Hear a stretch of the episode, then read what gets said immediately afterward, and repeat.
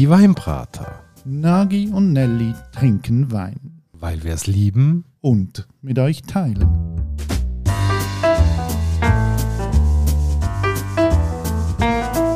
Hoi Nagi. Ciao Nelly. Und hallo liebe Hörerinnen und Hörer zu einer neuen Weinbrater-Folge. Jetzt, Nagi, lese ich dir mal ein paar Begriffe vor und du musst herausfinden, haben die eine Gemeinsamkeit? Ich fange an. Alba de Calabria.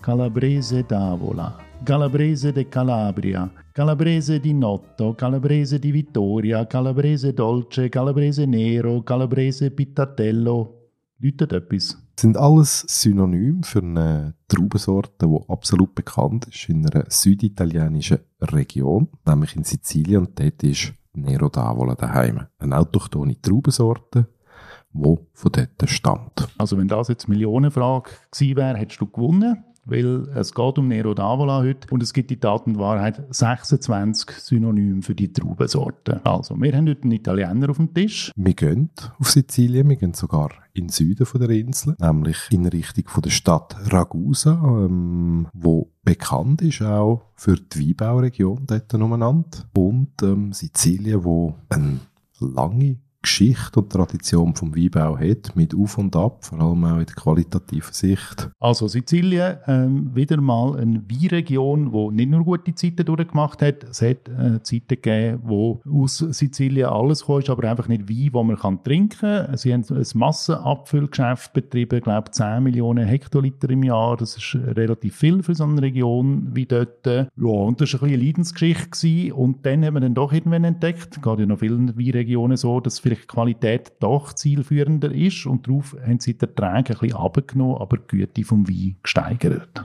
Ja, also schlussendlich kannst du sagen, sie sind von diesen 10 Millionen Hektoliter auf 7 Millionen Hektoliter abgekommen. Und wirklich, wie du sagst, äh, Qualität gesteigert. Früher hast du das Zeug ja nicht können saufen. Ist Makan ein richtig schlechter Sizilianer?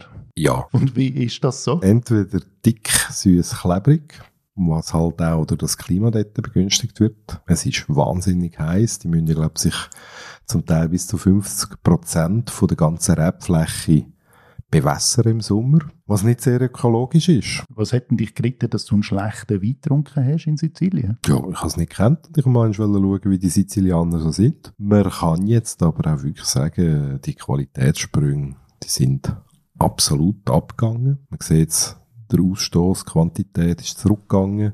Es hat viel äh, gute Produzenten gegeben. Eine Familie, die dort natürlich absolut äh, maßgebend ist, ist die Familie Planeta mit der gleichnamigen Winery, die zuerst angefangen hat mit äh, Bordeaux-Traubensorten auf Experimentieren und zeigt da ist etwas möglich.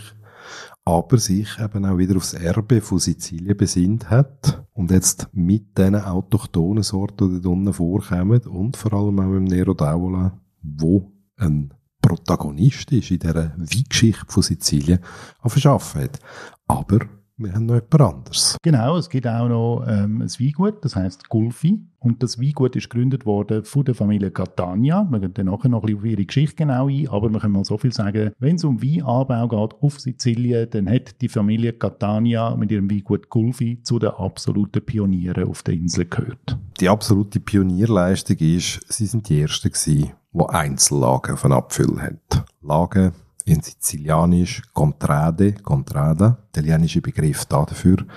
Und ähm, das ist eigentlich ein absolutes Novum gewesen, weil früher hat man einfach alles, was man geerntet hat, ins Fass geschmissen, vergoren, und dann ist der Wein nachher so weiter verschifft worden und sie haben sich einfach gesagt, nein, wir machen Besseres daraus. Schauen wir mal die Familiengeschichte an von dieser Familie Catania. Also jetzt zuerst mal der Raffaele Catania gegeben. Der ist aber zuerst mal weggezogen von Sizilien nach Paris und hat dort etwas entdeckt in Frankreich, nämlich guten Wein. Hat dort von guten Wein trinken und ist nach 15 Jahren im äh, französischen Exil wieder zurück auf Sizilien und hat gefunden, hey, okay, ich habe ein bisschen Geld verdient, ich habe ein bisschen etwas auf der Seite, ich fange jetzt an, da Wein zu machen und hat einfach mal angefangen, sich so ein kleine Rapberge zu kaufen. Hat auch ein Nachkommen gezeugt. Sein Sohn, der Vito, der hat zuerst mal nicht so Interesse an Wein, der ist einfach mal auf Monza raufgegangen und ist dort aber reich geworden als Industrieller. Das ist offenbar so ein bisschen der Familien-DNA. Man geht irgendwo her, her und verdient Geld. Und auch er ist wieder zurückgekehrt aufs Weingut und hat das Weingut dann nachher übernommen, zusammen mit einem Önolog und so 1996 hat er angefangen, das Weingut auf einen neuen Level zu bringen. Der Vito ist ja 2017 verstorben. Und jetzt ist sein Sohn, der das äh, weiterführen tut, aber wirklich auch versucht, dort klassisch italienisch natürlich auch die Familientradition fortzuführen, die Qualitätsvision zu verfolgen und was halt Sizilien mit seinem Klima begünstigt, auch den biologischen Anbau so voranzutreiben, dass man möglichst kein Mittel muss einsetzen zum Trauben behandeln, weil die Hitze das Vorgehen auch so begünstigen. Also, und äh, der Vito hat auch noch eine neue Technik mitgebracht. Sie haben nämlich dort angefangen äh, mit sogenannten Goblet zu arbeiten. Das hat er auch von Frankreich äh, mit reingebracht. Das ist ein Weinanbausystem, wo man die Weinstöcke einfach einen Draht aufzieht und nennt sich auf Italienisch Alberello. Alberello Albero heisst eigentlich nichts anderes auf Italienisch, wenn man es ins Deutsche übersetzt, als Bäumli. Und die Idee dort ist natürlich auch wieder Hitze macht es sehr schwierig, einen guten Weinbau zu betreiben. Ähm, und das Albarello-Ziehsystem ist ja so ausgerichtet, dass man wie kleine Bäume hat. Das begünstigt dann, dass eigentlich auch wirklich nur die besten Früchte dranbleiben an der Pflanze und so sichergestellt wird, dass man das Optimum an Qualität am Schluss im Wein hat. Und wenn man sich ein bisschen ähm, einliest über das Weingut, dann ist etwas, was sie extrem viel betonen. Sie fühlen sich der Region verpflichtet. Sie sind wirklich Sizilianer, wo Sizilien ehrt. Sie fühlen sich der Natur sehr verbunden. Sie arbeiten ähm, biodynamisch, also ähm, versuchen da so natürlich wie möglich zu sein. Und das ist einfach etwas, was sich durch die ganze Familiengeschichte durchzieht, die extreme Verbundenheit zu der Region, wo sie aufgewachsen sind und drinnen leben. Ich würde sagen, das wird ja auch unterstrichen. Genau durch den Fakt, äh, man geht in der Ferne das Glück suchen, aber ich glaube, es ist nie schöner wie dort, wo man herkommt und dann kehrt man auch wieder zurück und findet dann eben plötzlich das Glück dort. Dann müssen wir mal schauen, ob sich das Glück auf uns überträgt. Vor uns steht eine Flasche aus dem Weingut. Du hast die mitgebracht. Ich schaue mir jetzt gerade die Flaschen an auf der Etikette. Ja, es ist wieder mal ein bisschen speziellere Etikette. Es hat da so zwei Figuren drauf. Ich glaube, sie stehen in einem Rap-Hang. Es sind innen zwei historische Figuren. Ich sehe noch so einen Amphoren auf der Seite. Das Ganze ist gezeichnet. Ähm, Finde ich sehr schön gemacht. So auf einer beige Etikette, sehr rötlich gehalten. Typografie finde ich jetzt also der Name von mir ist ein bisschen lieblos typografisch, aber ich finde ihr Logo noch interessant. So recht eine verspielte Schrift irgendwie, die aber sehr eigenständig ist, wo also wirklich gerade sagen mal, kannst mal, das ist das Weingut, das passt zu dieser Marke. Ich bin jetzt mal gespannt, neben der Etikette, was der Wein im Glas hergibt. Wenn wir dort mal schauen,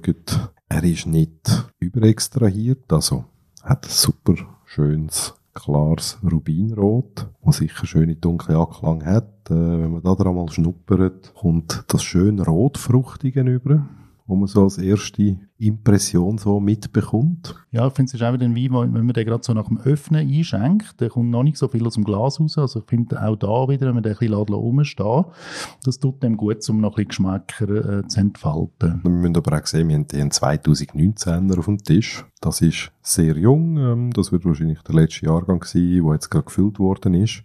Und dann ist klar, das macht absolut Sinn, wenn man das will trinken. Dann macht man das eine Stunde, zwei vorher auf, zapfen drauf das Glas mal einschenken, dann Zapfen wieder drauf, so stehen lassen. Und dann hat man, glaube ich, auch das schönste Erlebnis. Ich finde, das schöne Erlebnis ähm, setzt sich fort. Das ist ein Wein, der gerade funktioniert, finde ich. Also da kann man gerade so schön einfach trinken und wird ähm, gerade schön stimuliert von dem. Ich würde sagen, es ist nicht ein wahnsinnig komplexer Wein. Der hat also nicht nur tausend Eckeli und Kenteli, ähm, aber es ist etwas, wo man sich gut kann gönnen kann. Einfach aus der Flasche raus gerade funktional ist. Was ich eben toll finde, der Wein hat etwas, wo ich finde, das trifft man nicht oft an. Also, wir haben es hier auch wieder mit einem absoluten Basiswein zu tun. Ein, ein Wein, der aus den jüngsten Trauben von einem Rebberg, der sonst höher eingestuft wird, gemacht wird. Und du trinkst das und ist dir das aufgefallen? Du hast so wunderschöne Bitterstoff. Es ist eine schöne Bitterkeit, die am Ende vom Gaumen kommt. Du hast eine Frische, du hast so wie so eine samtige Textur, die sich wie ein Teppich über den Gaumen hineinlegt. Und es, es ist ein Wort, das wird wahnsinnig bemüht in der Weinwelt, weil, weil dort auch das Vorbild ist. Aber ich würde dem Wein jetzt eine gewisse Burgunderhaftigkeit attestieren. Eine Burgunderhaftigkeit, woher kommt denn die für dich? Ich meine, wir sind wirklich in einer sehr heißen Region, die kriegen den, den Wein auf 13% ab. Wir haben Frische, wir haben Bitterstoffe, die nicht störend sind, die trinkanimierend sind. Und das sind alles so Charaktereigenschaften, zusammen mit, mit so einer seidigen Textur, wo man eben auch mit dem Burgund verbinden, wo ja ganz viele Leute und Produzenten der Weinwelt so versuchen auch zu imitieren oder nachzuahmen, wie man es auch immer nennen will. Und das scheint mir jetzt eigentlich sehr ein gelungenes Beispiel aus autochthonen Trauben in einer Region, wo nicht ganz so auf dem Schirm ist und trotzdem eine Eigenständigkeit bewahrt, wo einfach wunderschön ist. Ich finde aber so im Vergleich zu einem Burgunder ähm, schmeckt man da schon, dass er aus einer wärmeren Region kommt. Das ist ja klar, das ist eine andere Traubensorte. Du kannst ja nicht Pinot und Nero d'Avola so vergleichen. Es geht um den Charakter. Es geht um das, was es ausstrahlen tut. Um das, was es dir mitgibt? Also mir gibt es mit, ich könnte glaube von so einem Wein endlos viel trinken, weil er wird nicht langweilig. Ich sage es nochmal, es ist jetzt nicht so ein mächtiger Charakterwein, sondern es ist einfach ein guter Tischbegleiter. Aber auch etwas, ich glaube die Flasche kostet 16 Franken. Ich finde, der funktioniert auch ohne, dass man etwas muss essen dazu. Aber wir haben dort das Pasta-Gericht dazu gehabt mit einer schönen Soße und das hat sehr gut funktioniert. Würde ich unterschreiben. Also ich finde das gerade richtig lässig. Und ich werde das einmal betonen, es ist wirklich ein Wein, der so ein bisschen im Laufe des Abends besser wird. Also was man nicht machen darf, auch wenn er sehr trinkanimierend ist, wie du sagst, man sollte nicht gerade so hinterher schletzen, sondern man sollte sich so ein bisschen gemächlich dem hingeben. Also, ich sage es jetzt gleich, du hast gesagt, Trinkfluss, das ist dein Lieblingswort, meins ist, ist ein solider Wein. Solid heisst für mich, ist gut gemacht, funktioniert gut, kann man sich mit gutem Recht gönnen. Ich würde doch sagen, dann lassen wir dem soliden Trinkfluss in Lauf, geben uns äh, die restlichen Flaschen noch hin. Und der will, liebe Hörerinnen und Hörer, auch der mal wieder danke vielmals dass ihr dabei gewesen sind. Wir freuen uns jedes Mal. Es würde uns auch freuen, wenn ihr uns dermal wieder einen Kommentar da lasst. Sei es, wenn ihr den Wein probiert habt, sei es, wenn ihr etwas habt, wo ihr findet, hey, das müsst ihr unbedingt mal probiert haben. Geht auf unsere Homepage, da könnt ihr auch ähm, die Etikette anschauen. Dort findet ihr all unsere alten Folgen. Da könnt ihr auch euch informieren, wie man uns kann unterstützen kann. Es gibt eine Option, die heißt Trinkgeld, ähm, wo man unseren Podcast äh, kann supporten Und wir haben noch einen neuen Supporter gewonnen und wir tun die Leute, die uns supporten, auch namentlich nennen. Und das ist der Tobias, der sich uns neu angeschlossen hat. Also danke vielmals, Tobias, für dein Trinkgeld. Merci, Tobi. Damit lassen wir euch springen. Wir hören uns in zwei Wochen wieder. Macht's gut. Bis bald und tschüss. Nagi. Cianelli.